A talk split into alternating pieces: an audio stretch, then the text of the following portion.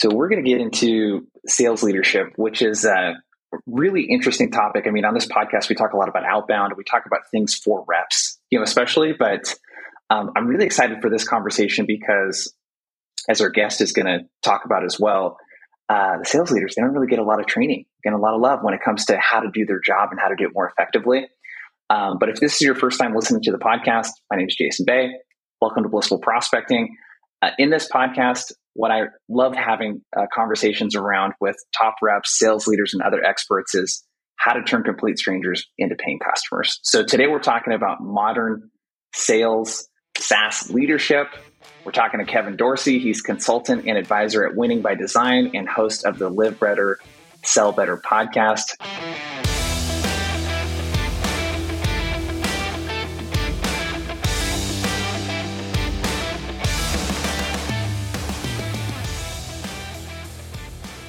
Kevin. It's uh, or KD, I should call you. It's good to be on the other side of the mic, man. I've been on your show. It's good to have you on. Hell yeah, man! Long time coming, and goodness always follows us connecting. So this this should be a good one. I am not worried about it at all. Yeah. So I want to before we kind of get into it, can you take me back to your first job as a sales leader? I think it was, if I did my research correctly, was it as a sales manager at SnackNation? Was that your first sort of leadership position? It was not. So going even further back. So my okay. first true like leadership, like sales leadership position, was actually running personal training studios in LA. Oh, so okay. I had a large team of trainers under me there that I did a lot of sales with. Then that was the first team that I led on like selling personal training packages. So that was that was the first first one. Wow. So how did you learn about how to manage salespeople? Did you just learn by doing? Were there did you have a mentor? Like how did you how did you learn how to do this? So really, you know, I had an early mentor around sales and mindset, but not really around management. And so really management and leadership was a lot of learning and like a lot of reading. A lot of reading. So like early on, right? Like I was reading anything I could find on sales leadership. And that helped me get the foundation, right? So I was getting like, you know, the John Maxwell stuff, but then, you know, as my career progressed, obviously Roberge's book, Dave Brock's book, Jason Jordan's book, right? Like anything I could find on sales leadership. Actually, behind me, I have a lot of like the old school ones, accidental sales leadership, sales management, yeah. the sales manager, what's that one called? Guide to greatness, right? Like, so I was reading yeah. everything I could to try to apply it. So I didn't really have much of a mentor mentor for sales leadership early on. I got more mentors a little bit later in my career, um, but early on it was just reading books and trying to apply it. What part of the job did you struggle with most at first? God, all of it. Um, so I struggled with the same part of the job every leader struggles with, which is people. Yeah. People are the hardest part of of leadership because people are hard right? So, like, how do you motivate people? How do you hold people accountable? How do you train people? How do you deal with the emotions of people? Right? I definitely very early on the probably the biggest mistake, and we might get into this a little bit, is like thinking that people would work like me or trying to turn people into me was definitely one of my early um, sales leadership mistakes of you know one of the phrases that I said with my managers all the time, and y'all could ping them, you could ask them, you could double check on this, and they'd be able to say this right back to you. We said this at least once a month, if not once a day. I am not you, you are not me, we are not them, they are not us. That's a constant reminder of like you you can't turn your people into you. It doesn't work that way. So that was definitely some of the early like struggles, but like people are hard, man. Leading people is really, really hard and it's a struggle no matter what level you get to. Yeah, I want to double click on that. You know, these folks are not me piece because my first sales management job was 2009. I'm a sales manager in college, like leading college kids, teaching them how to do sales, like selling house painting services. Mm-hmm. You know, and most You're of these college painter alum.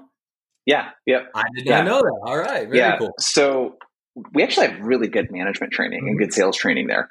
Um, but one of the things they kept hounding on as a first time sales manager is they had these like laws or whatever of sales management. One of them was your biggest strengths as a salesperson are going to be your team's biggest weaknesses.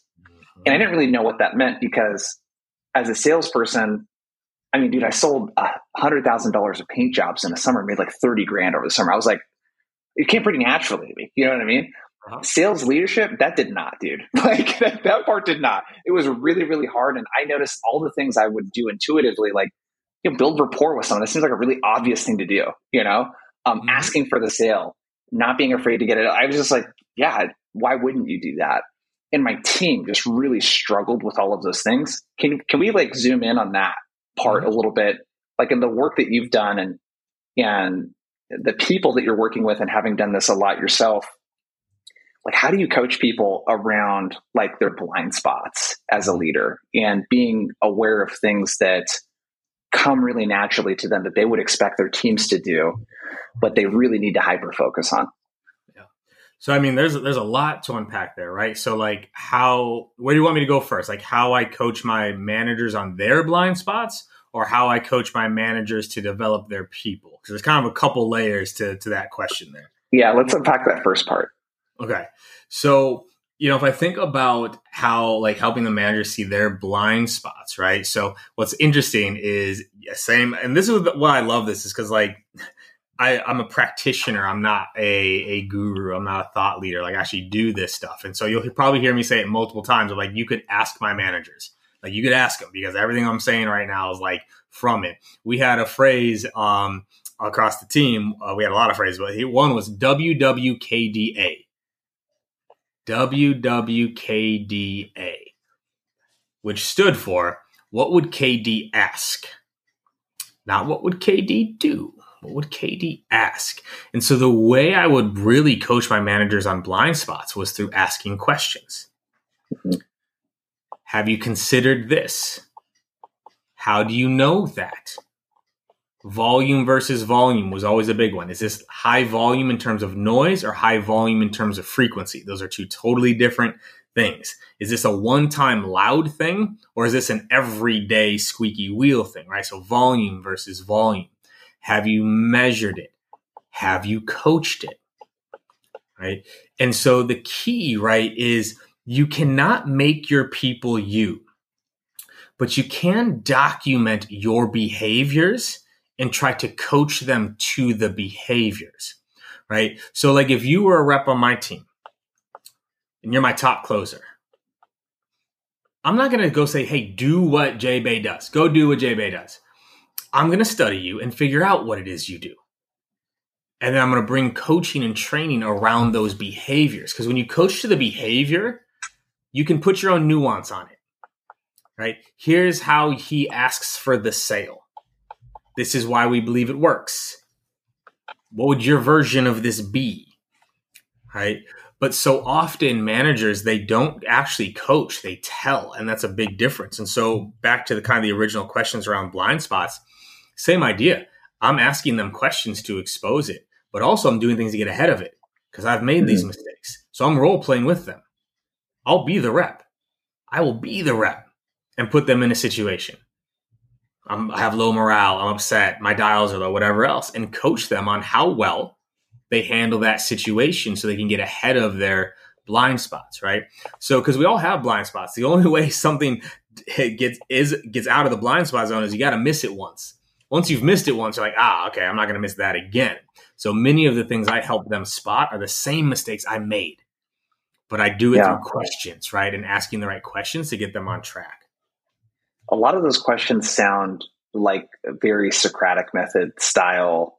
Like, how do you ask some of these questions to? I mean, you can't put, completely remove your own bias, obviously, mm-hmm. but to look at it more objectively, mm-hmm. you know. And it's, um, I love that. Like giving people a set of questions to ask themselves and to like really think about. Um, super powerful. The volume versus volume thing, I think, is really interesting.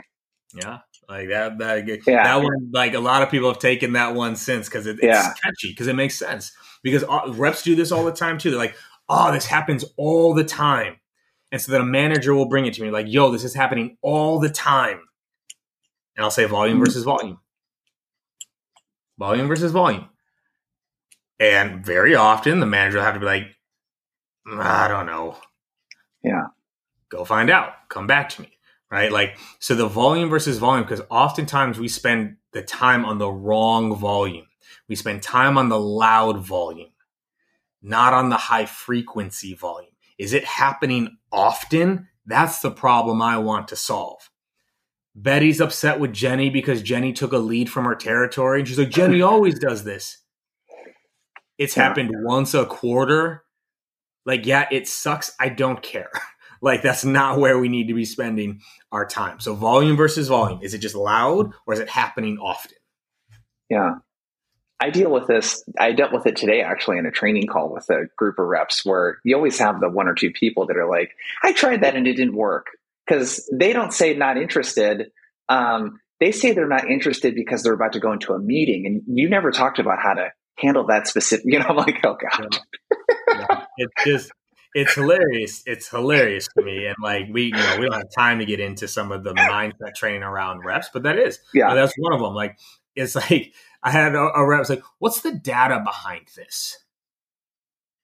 And I said, "The only data that should matter to you is you booked two meetings last month." Yeah. Like, what are you talking about right now? Okay, like I'm not here to like to so to lean on you or to flex on you, but like, look, you booked two meetings last month. I'm trying to teach you something that I've seen work across thousands of reps. Yeah. What are we talking about? right now you know but it is it's helping managers in general and a lot of the issues managers have i blame on the vps because they don't coach them they don't train them but also they don't help them prioritize and a lot of my time with yep. my managers was making sure they were focused on the right things they focus on the right things with their time or they just focus on all the things and then nothing gets done well. Yeah that was right what i was going to ask you next was uh, prioritizing and really kind of diagnosing. You know, how do you think about as a working with your sales managers, helping them diagnose the right problems to work with the individual reps on? And if you could too get, you know, is it both macro thinking, like, hey, my sales team and where we're having the most problems? Is it individual? I'm assuming it's a combination of the two, but how do you think about diagnosing? And feel free to get as tactical as you'd like around specific things and what you would look for and how numbers and stats sort of play into that and all that kind of thing. Let's go. So like that's that's the way I ran my my orgs, right? So what my managers reported up to me, what my managers reported up to me on a weekly basis was their team results, their team drivers, right? So like the drivers are like the key metrics behind it. Like so say it's a closing team, revenue is the result the drivers are close rate, close, you know, um, ACV, deal cycle, pipeline volume in terms of number of deals, pipeline volume in terms of, sorry, value in terms of the dollar amount of the deals, right? SDR side, same idea, number of opportunities like run, connect rate, conversion rate, show rate, activity, dials, email response rate. So they reported that up from their team. And then right underneath that was what is the number one metric you're focused on for your team and what's the plan for it. But then under that was in the individual results. So I've got KD, his meetings, show rate, connect rate, conversion rate, call volume, email volume, response rate. And now that's all in one place. And same idea per rep. What's the number one metric you're focused on for KD? It's his show rate. What's your number one metric you're focused on with Peter? It's his, you know, connect rate. And so my job as a leader is to make sure they're focused on the right metric. So very often, this would happen all the time, even with managers that worked with me for years. Like, okay, what's the number one metric for for Bay? And so, so you know, what really focus on his show rate. His show rate's fifty percent right now. Got to get that up to you know seventy five percent. I go, okay, now he booked three meetings. Is show rate really the problem? Like, okay, three meetings stays consistent. They go from 50% to 70%. They still finishing at two. Yeah. The problem is not show rate. The problem is either in the activity connect rate or conversion rate. And so it's making sure they're focused on the right things there. So those were our one-on-ones is number one metric for the team What's your plan to fix it? Number one metric per rep. What's your plan to fix it? And that's where we focused our time was making sure it was on the right metric and that the coaching plan made sense. which then we'll go another layer deeper here. Like, okay, I'm working with Jason on his conversion rate. Coaching plan is we're going to do five call reviews this week and one role play session on Friday. My response back to that would probably be okay, you've identified its conversion rate. What's wrong with the call? So, by the way, I have a fully documented issue diagnosis checklist. If conversion rate is the problem, these are the things you look for. Yeah. Fully documented. Conversion rate's the problem. First thing, tone. Second thing, quality of questions. Third thing, who are they calling? Fourth thing, consistent objection. Fit like fully documented. So the manager and the rep can work on this, right? Like, hey, Jason, we're gonna be working on conversion rate. What do you think is happening from this checklist? Right. So now I know it's okay. We're not getting to the intro. But I don't want you spending three hours doing call reviews and 20 minutes of practice. I want you doing three hours of practice and 20 minutes of call review. So again, now my job as the leader is saying, is the plan good to improve the metric? Right. So I'll pause there for a second. I'm throwing a lot at you, but that was top down result, key drivers behind it. Number one driver plan, rep, number one metric per rep, plan to improve it, and then tracking progress over time. So yeah, there's a lot of ways ways that you could take this. I love the detail. So do you have with the managers, if we were to get kind of granular here, do they bring all of this to you on a Word doc or a mm-hmm. spreadsheet or some sort of tracker? Are they pulling stuff off of the CRM into a place that's a little more malleable for you guys to go through that? What does that kind of prep do you have them do beforehand and what kind of format does that get presented? So bottoms up, my man. Every rep one on one, fully documented have a structure. It's in a Google Doc. They fill it out before their one on one. Because by the way, the reps are also reporting these metrics up. Yeah. I'm not telling you what your close rate is. You're telling me what your close rate is. Can you right? double click on that? Like, I think the why there is super important. Like, why are you having them pull their own stats? So, first of all, because it's their job. Yeah. Like, yeah. it's your job. It's your job it's your results, it's your career, it's your income, it's your goals. So I want to make sure that you are aware of the key drivers. The second is there's far more accountability and ownership there. If I tell you your close rate is 30%, you're like, whatever. Like, cool, whatever, KD. Like, let me go. But if you have to say, yeah, my close rate's at 12% right now, and I'm 30% to goal, there's a different type of ownership there, right? So the reps are reporting their metrics up to the manager. And this is the key to this, right? It's not to let the manager know what they are. The manager knows what they are because they have a dashboard too. It's to make sure that the rep understands what they are. But then the managers are doing the same for me. So I have a one on one doc for my managers, and their reps are all there. And where do you think all their reps' names hyperlink out to? yeah, all their individual documents. So yep. rep one-on-one doc. So I have access yep. to everybody's one-on-one doc if I want to double click in. But then same idea, that's structured and I'm tracking it week to week. So it's just one one page. They fill it out by the time they finish it, fill it out. it took 30 minutes to fill out. Normally, this was not a hard exercise because it's bubbling up what they've already done in all their one-on-ones. 30, 40 minutes to fill that out for the whole team. But then week by week, we just copy a new one up fill it out. So I have the running list as well. So I can go back and look at what did we talk about last month?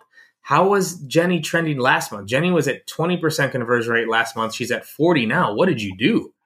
this is amazing, right? So it's all tracked, right? So I used a Google Doc, but there's cool tools out there like Lattice does a good job of this. Ambition does a good job of this. Um, 15Five, actually, you could configure a little bit to do it, but you just have to have it documented somewhere and prepped ahead of time. Yeah. I think that I always call this connecting the dots. You know, would you have at, on a Monday when I'm able to look at and say, hey, this manager is focused on this one thing with this one rep, you're able to kind of look at all the individual interactions that they have with that rep too. And I think as a manager, because you said one thing, I think that's so important where it's like, okay, I'm trying to, um, let's say I'm trying to increase the uh, connect to uh, demo set ratio, you know, on cold calls. It's like now knowing that's the one thing that I need to work on. Every interaction I have with this rep is focused around that one thing. And I know that sounds really simple and straightforward, and it is simple actually, but I, I find that the and I'm curious your thoughts. The coaching is usually so disconnected. It's like you talk about one thing on a Monday and you just never talk about it again. And then a month goes by and you're like, oh, what happened? Like you guys are fanatical about like one thing. Let's make sure that we focus on this again and again and again. And we know anecdotally too that when a result increases, we have the documentation to know I do this in my business. You know what I mean? When I have a good week with something, I'm like, I, I took track of all the things that I was implementing because you can't really, like your CRM or your stats, it's not going to tie all of those things together for you.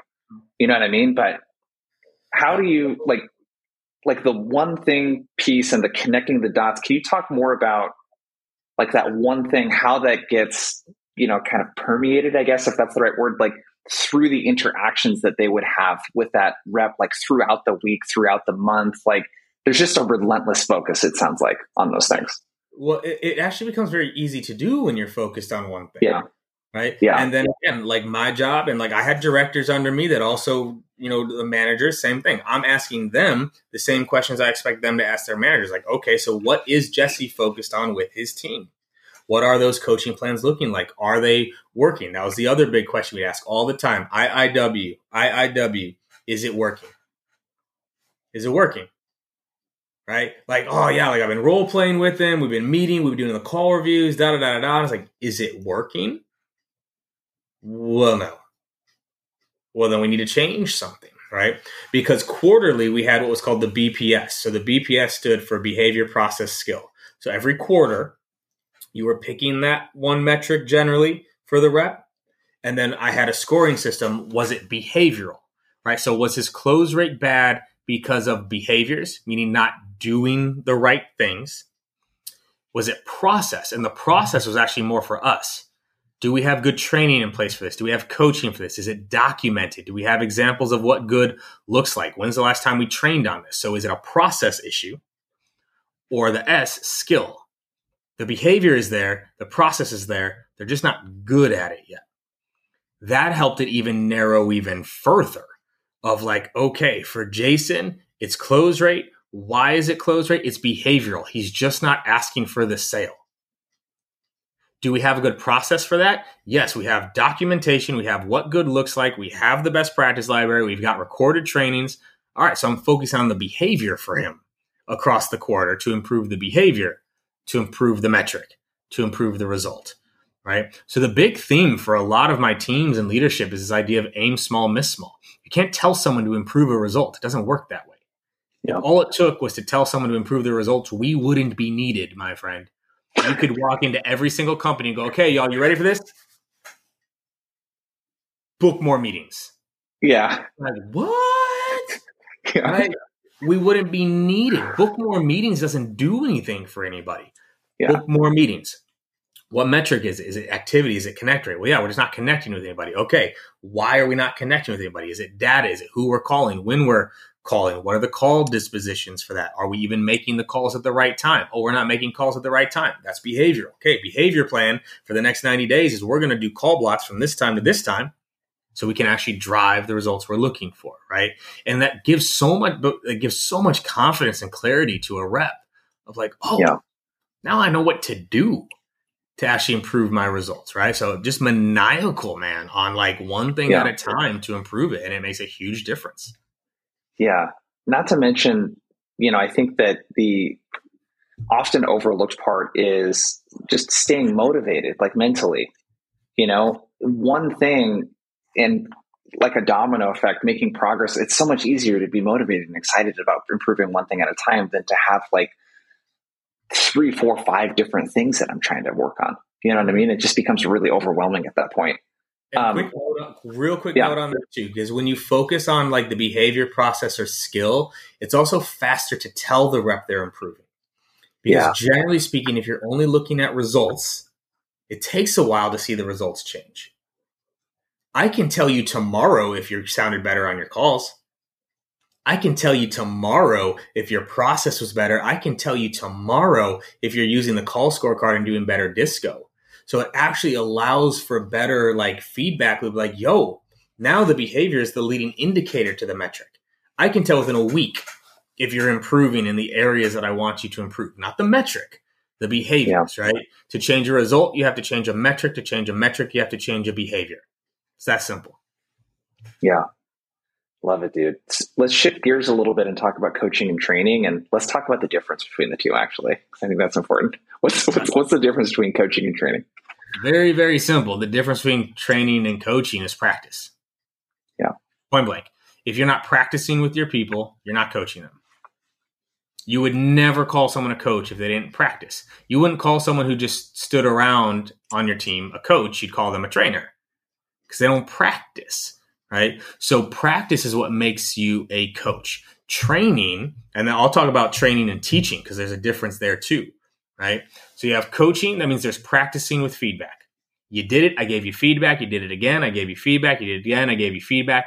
That's coaching. Training is the sharing of knowledge with engagement. Yep. So I'm sharing information, I'm sharing knowledge with this engagement, right? Like, what would you do here? How would you do this? A lot of people confuse that with coaching. That's still not coaching, that's training. Right? Teaching goes up one more level where I'm just sharing information. There's no engagement. There's no how would you, when would you, what would you change here? It's just straight up. And then you've got telling. Hey, Jason, on your next call, I need you to do this. Most managers confuse coaching with telling. Hey, Jason, yeah. listen to a couple of your calls. Like, we keep hitting this objection. Do this on your next call. And oftentimes the rep actually goes, Oh, that's great. Awesome. I will. Not only was that not coaching, it wasn't training because there wasn't engagement. It wasn't even teaching because you didn't explain why. That is simply telling. Telling is not how you get people better. So if we wanted to use that example, like, hey, Jason, I listened to some of your calls. We're getting hit with this objection, and then we're, we're, we're clamming up. Okay. Here's a way I think we could handle that objection that would keep the conversation going. Here's why. We're bringing up their problem. We're making sure we're connecting the dots. We're leaning into some industry knowledge that we have. So if we handle it this way, it should allow us to continue the conversation. Does that, you follow me here? Like, you feel how that would work? Do you understand the impact that would have? No, yeah, okay, that makes sense. Awesome. So let's do this a couple times real quick. Hey, yeah. no, sorry, we, we already used somebody. Do it. Oh, I loved it. Our tone was strong there, but remember, we want to end on a question. We said the statement, we forgot to end on a question. Let's do it again. We already used somebody. Now, in that same 10 minute interaction, I've taught, trained, and coached in a small 10 minute segment. This doesn't always need to be 30 minutes blocked on the calendar. Any interaction can turn into a coaching interaction as long as you're doing it with them and giving them feedback. Yeah, I love this. I really, in the work that I do, I'm very focused on there needs to be a, a why, what, and how component to, to what you're doing. Like you mm-hmm. literally use the word why. Well, here's why. You know, it's like you said, a lot of folks I listen to, it's like straight just how. Use the permission based opener. Here's what you're going to say. And what I think happens when you do that is you completely rob the rep of any type of resourcefulness that they could have in like understanding a principle behind why something works so that they can make it their own. You know what I mean? So they're not like these copy paste robots. Yeah. Well, I mean, yes and no there a little bit, right? So like did you play sports or instruments at all growing up? Oh, I play guitar and basketball I played growing up. Okay. All right. So we can use like basketball as an example. I don't necessarily need to explain to you why I want your elbow in. I can. But yeah. if I'm practicing with you, it's like, hey, like bring bring your elbow in for for me and bend your knees a little bit more. And then you do it and you see the result, you feel it. Yeah. So it isn't even always so much about, you know, sometimes even going into the why, because if you do it with them, that helps get it all going, right? Because it's funny, like the I, I talk about this sometimes, you know, and people can hate me for whatever. It's like, you know, I don't want them to be robots. Honestly, like, if I'm being honest, honest, do you know how happy it would make me if people just did what you train them to do, Jason? yeah. okay. Like, yeah. Not, like we're we're close enough where I'm not going to let like the fodder, you know, the the LinkedIn fodder of like we don't want people our, our people to be robots. I I I will fight that argument because 90% of what you teach them, they don't need to make their own. They need to get comfortable with it. Yeah. Because if they did what you taught, Jason, if they did what you taught, what would happen to their results?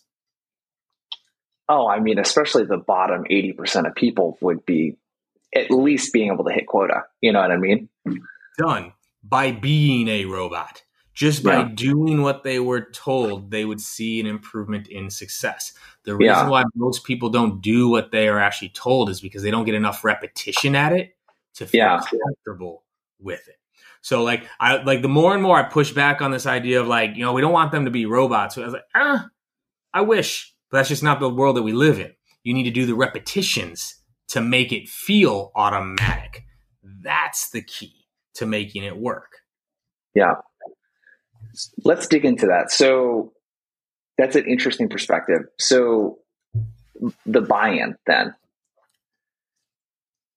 How do you work with managers and and get them to think about how to get someone bought into changing their behavior, into take the action, into do the thing that we're talking about? Because that's the it's it's uh it's so interesting. I mean, you've done a lot of you know sales coaching and training outside of like your job and like i'm sure you see that too where it's like fuck dude just do this please like just try it See, that's what- like, they're like, oh, we don't want to be robots, but just do it. Yes, we do. Like, this is why. Like, I saw a crazy article today on some stuff that Google recently unlocked in terms of how far their AI is getting. And if you're really honest with yourself, sales is nothing but a really long if then JavaScript that we could script out 80 to 90% of it. Like, it's going to get there eventually. Yeah. But to sell somebody, I just had this conversation with someone this morning where same idea. They they were saying some kind of like social media fluff to me a little bit to try, you know, like, and I knew what they were trying to do, but not my style anymore. Yeah. Just to go with it, like you know, because what makes you a great salesperson is exactly why you won't be a great leader, right? Those are two totally different things. And I was like, it, thank you. I was like, is it though? Let's talk about what it makes to be a great salesperson. Okay, empathy, good listening, creative, problem solving, proper discovery, pain and impact, selling, influence, follow up, matching, mirroring. Tell me how that also doesn't make Yeah. you a great leader. The problem is where most people apply those skills. But so the same idea, if I want to get someone bought into something, that's called sales. So Yeah. what- okay. So either people are going to tune out right now or this is actually going to blow their goddamn mind. If you wanted to sell something, the first step is outreach. Got to get in touch with them. Second step, qualification. You got to make sure they're qualified. That's called the hiring process. Third step, discovery. What is it they want? What are they trying to achieve? What are their goals? Fourth step, problem, pain, and impact. What problems are preventing them from getting there right now? What's the pain of them not hitting their goal? What's the impact of them not hitting their goal? What's the impact of them getting to their goal? Next step, demo. Demonstrate. Demonstrate what it is that you want them to do. Show them what good looks like, but connecting it back to their goal. Next step, ask for the sale, get commitment, follow up. It's the exact same process. So if I'm working with you one to one, I want to know what are your goals? What are your goals? Next step, are you achieving them right now? Because if you are, I'm not going to ask you to change. Yeah. If you are achieving your goals right now, you're not going to change. It is quite literally that simple. Qualified out. And as long as your goals are aligned with my goals, I'm not going to ask you to change. There's no reason. to. Yeah. But if you're not hitting your goals, and again, just like good discovery, I'm getting you to say, well, no, I'm not making what I want to make. Okay. Now, so let's talk about some of the things that are causing that. Well, connect rate, convert, see how I'm getting back into the metrics. Let's look at the metrics. Let's look at what's causing it. If we could change this, what would happen to your goal, Jason? If we could change this, if we could get your connect rate up, what would happen to your goal? Well, it'd go this. Okay, so can we at least be willing to admit that what we're doing right now is causing this connect rate issue? Can we at least be willing to be like what we're doing right now isn't getting us the result that we want? Can we at least agree to that? Well, yeah, but it's the territory. Yeah, but I'm just saying, like, is what we're doing right now getting you the result that you want, Jason? Well, no. Could we work on something to address that? It's the same process, man. People just don't Yeah. do it. I'm curious your take. I think some of it is laziness because it's a lot of work. You know, when you get like 10 reps with you, I think these managers are just like so exhausted emotionally. They just No. don't want to put the work in, dude. No, no, no, no, no, no, no. So literally, so actually, funny enough, y'all, I literally just did it live. yeah. How long was that? How long was that? Because that's literally how the conversation would go. Yeah. Okay, that was not a thirty-minute conversation. Yeah. That was a four-minute setup. Yeah. Right it actually doesn't take where where i and i give so i in a, in a unique position where i can give managers some grief for what they do because i've been there i've gone through it but i also blame their leaders because how many managers do you think were taught what i just said taught Oh, except for one client, none of the managers that I work with, it's it's very clear that they haven't been taught, you know, Right. um, a lot of this stuff. So And it's it's tough. Yeah. they haven't been taught which Yeah. means they definitely haven't been trained which means Yeah. they sure as hell haven't been coached Yeah. So I blame leadership just as much. I'm always going to put onus on both sides. They haven't been taught this stuff. That's why Yeah. I'm kind of on the mission I'm on right now. Because for me, the light bulb moment was like, look, I can train sales reps all day long, but if their managers aren't good, Yeah. it's not going to matter. And so that's why I'm so focused on coaching and training managers, directors, and VPs, because that's Yeah. where it actually funnels down to it. Because if you're training these reps on a certain tactic, but then their manager isn't coaching, isn't training, isn't reinforcing, it's all for naught. Right. And so, like, I want to get involved with the people like the managers and go, like, okay, Jason's teaching y'all how to do this the right way. I'm going to teach you how to actually ingrain it into your people and coach your people and spot the issues with it. So I blame the VPs just as much, man, because no one's training these managers. And the reason why, by the way, is because no one trained the VP. Yeah. No Yeah. one trained the VP either. This goes all the way up. Yeah. Oh man, it's crazy. Why do you think that companies are willing to spend so much money training their reps?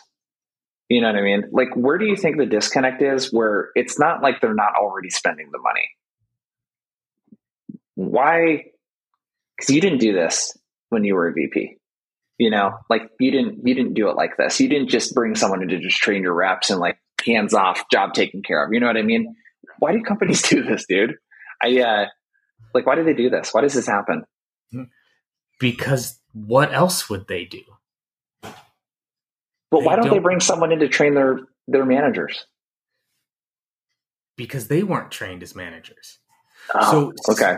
this this is so now we're getting into the juice juice of this right because Yeah. this is very systemic across the SaaS industry but definitely in sales for Mhm. whatever reason in sales it is this you get what I got type mindset Oh yeah.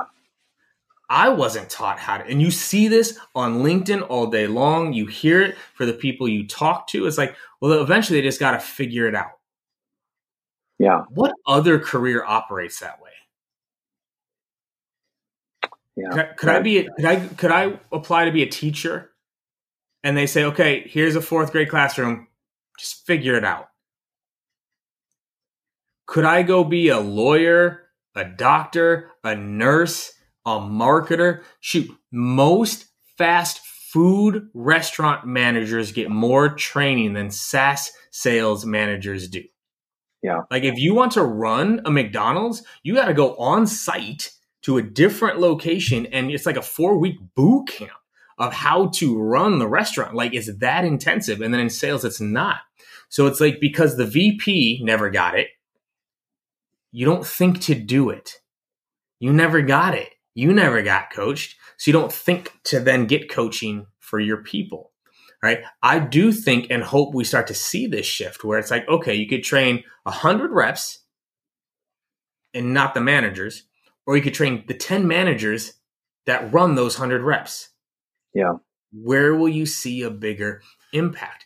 But also, too, truthfully, y'all can go Google this right now. Look up SaaS sales leadership training. If I look up sales training, how many things show up? And you know, this is your space. If Yeah. I Google prospecting training, sales development training, how many results show up? These thousands, dude. There's You there's thousands. You could probably Yeah. name 10 to 15 competitors off the top of your head. Yeah.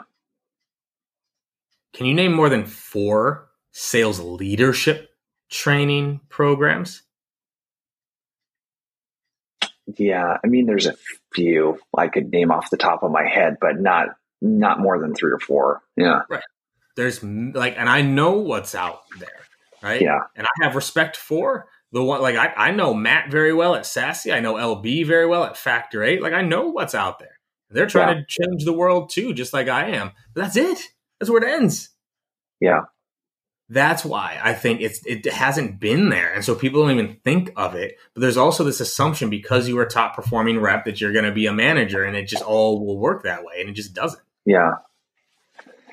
Yeah. I found the way to the managers is through the reps in my experience. It's like phase one is let's train your reps. And it's like, oh yeah, by the way, you notice how most of your team is not doing a lot of the stuff that we talked about, even though we, we talked as a leadership team every week, you know, about it. Um, yeah, it's interesting to get your take on that, man, because it, dude, it reminds me of just how the generations of parents are. I mean, like, you know, that's how a lot of parents are. It's like my parents are like, well, they don't think of stuff because they didn't get it. and their parents didn't get it. It's like the same kind of thing. And what I'm hearing from you is it's really just kind of a theme around why don't we treat sales more like a profession? You know what I mean? Like, why don't we treat it more like a profession? Like any of these other top notch professions. And we talk about how awesome sales is, yet, like you said, someone running a McDonald's, a manager at a McDonald's gets more training than the typical SaaS sales manager. I don't I don't understand it. This doesn't this doesn't sound mind blowing to me. Like Yeah. wait, I should train the leader of my peoples. Like Yeah. that sentence should not rattle people. that shouldn't Yeah. be like, oh, because you know, and this is what's interesting. It's fun to be on both sides of it because I've been on both sides of it. Because I look at it the other way. It's like to train the hundred reps first before the managers. I worry about that training being wasted because the managers couldn't reinforce it. The managers didn't get to be a part of it, right? Like I want them first. I want that. Like that's where like, and I don't. I would be curious. I'm like, how much sales training you do to the managers?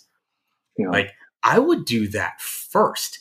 Give me your managers for three weeks so I can train them first and get their feedback and get them involved. So then when you train the reps, now they're a part of that training, right? Now they're Yeah. in it, right? They're they're with that process. But again, companies don't think that way. They're like, no, I just teach them all at the same time. Yeah. Well, they don't want to spend money that way. That's that's that's what I think the problem is for someone in my shoes is that uh, I would like to do it that way, but companies don't want to pay for it that way. You know what I mean? They just don't want to do it, dude. Yeah, It's I uh, don't, don't understand it. Give me some of these calls. I want to listen to some of these calls. Let me see if I can help you out with it. yeah, yeah, like it's it's it's something where I believe the of the you know back to WWKDA. I think there's a couple good pointed questions that if you could ask, Yeah. illuminate this. Mhm. Like, okay, so to be clear, you want me to teach your reps without your managers being able to reinforce it. I just want to make sure I'm hearing that right. Because that's what's happening. I'm going to train your reps, and the managers aren't going to be able to reinforce it. So, actually, why don't we just do this? Just cut me the check straight up, and I won't even train anybody. Just, just cut me the check. Just cut me the check. Just, just send it to me. Like, because that's what's going to Yeah. happen. Is I'm going to do Yeah. all this. The reps will be pumped up for three days, and then it's going to fall off because the manager doesn't know how to reinforce it. yeah, yeah. It's interesting. I want to just sort of last topic talk a little bit about the like the VP role a bit. Um, I think one of the best parts about what I do now is I get to work with some really talented VPs, and there are some folks. There's some very clear patterns in some of the VPs that are very, very good at what they do, and there's some the ones that are not so good. There's some clear patterns there too. But I want your thoughts on like, one of the things that I see in the VPs that are really good is they could run a one hour training on something and like with their team and have like hundreds of reps on there and they would be super fucking jazzed to be on that call and every rep's paying attention they're engaged and like these vps they know how to actually train they're willing to get their their hands dirty and do the work and they could train that is very rare though like i'm imagining like i was talking to my wife sarah about this and we're I was like, I'm going to be interviewing KD. I was like, I couldn't imagine being a rep at one of his companies where you have someone that you would actually be excited to hop on a training call with, like at your company. You know, do you see this? Am I off here? Like, do you see this also where there's like a kind of a lack of a VP's ability to like get up in front of their team and actually teach them how to do something and people will be like excited, you know, about that? Mm-hmm. Yeah. It, so funny enough, man, about a year into my role at at PatientPop, I actually got feedback saying, so like you should probably start stepping out of those trainings a little bit more. And someone hmm. else can run them. And I was like, but why though?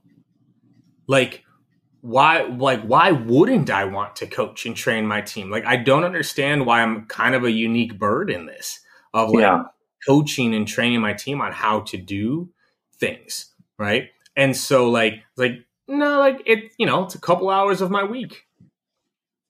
Till my last week there, I was leading trainings right, yeah. for the team and for the org. And it, it is rare for whatever reason. And, you know, then like it's passed off to enablement or it gets passed off to like a, a trainer or it just doesn't happen. So I don't know why I don't. I don't understand why. Like to me, this like what else is a actually a better use of my time? I got a hundred of my people on this call, and I'm sharing best practices on how to do things and keeping them engaged and keeping them like on things. Like I don't know, dude. And it's funny though because my my reps though, and you know this, you know this to be true. You can tell your people something a hundred times, and they hear it from someone else Yep. And they go, "Oh, that's the craziest thing." And there yep. were a couple moments like, "Y'all, do you do you understand that other companies pay me and you are getting paid to learn from me. You are literally getting paid to learn from me right now. Like, don't waste this and you know it's it's just hilarious. Like this was more yeah. on the SDR side than my AE side. The AE side tended to appreciate it more because they knew it was rarer. For yeah. SDR, it's your first sales gig. You don't know that that's not normal.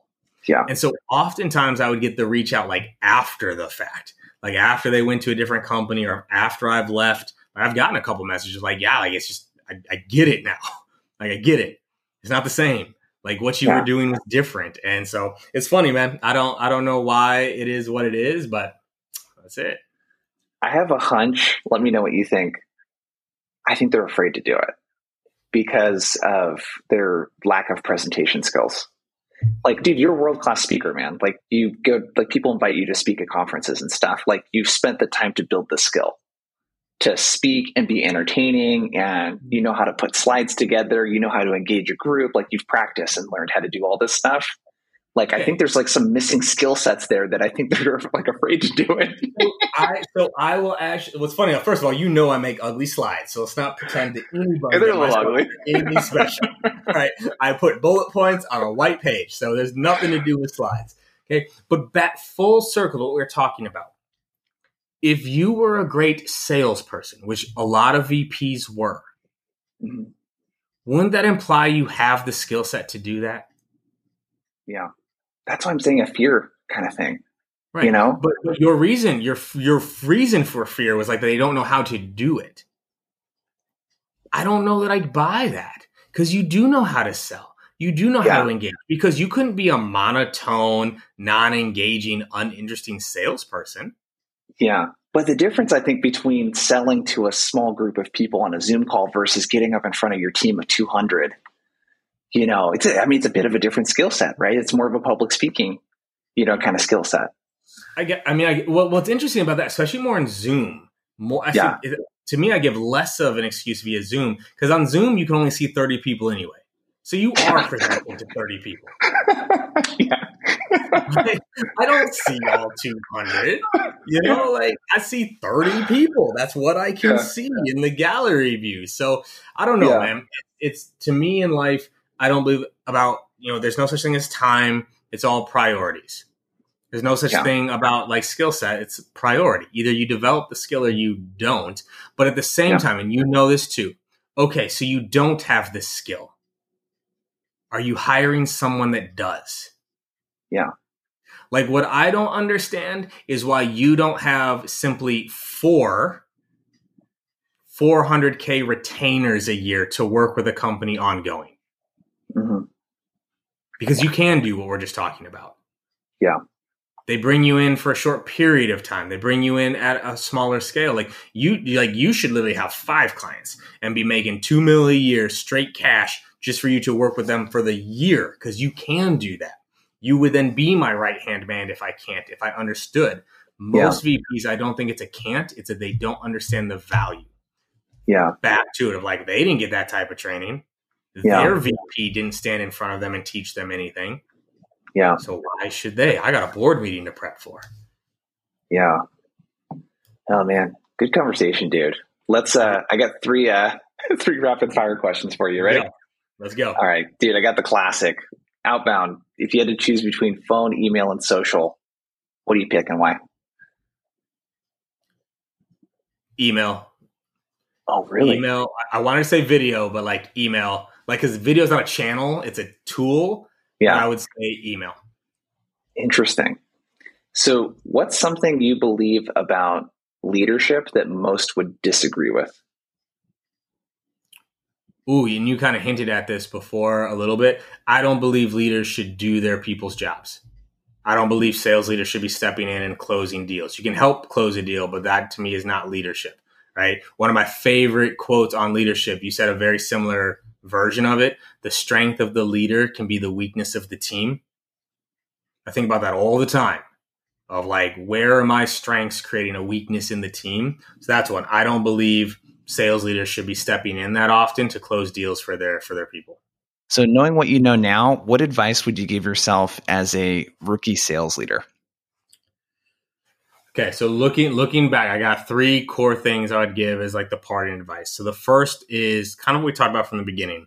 I am not you, you are not me, we are not them, they are not us. You are not trying to create mini yous. It doesn't work that way right? Like you need to find out what matters to them. And which leads to the next part is getting to understand your people better and what motivates them.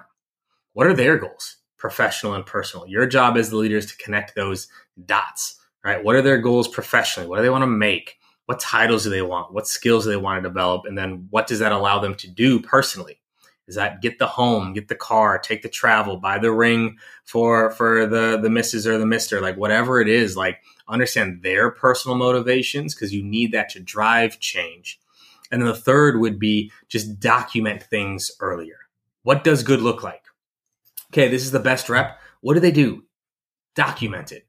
Okay, you were the best rep. Great. Document it. What did you do? How did you run the calls? What did you say? What did you get the prospect to say? And document those things earlier because as you grow, you're hiring people and you got to reteach the same things. Document it. You lead a great training, record it so you can share it. So those would be my biggest, man, is understand you don't make mini use. People only change for their reasons. So you need to find out their reasons and then document what good looks like early and often. Oh, dude. This has been great, man. It's been good to have you on. Can you let us know where can people go to connect with you, learn more about what you're up to?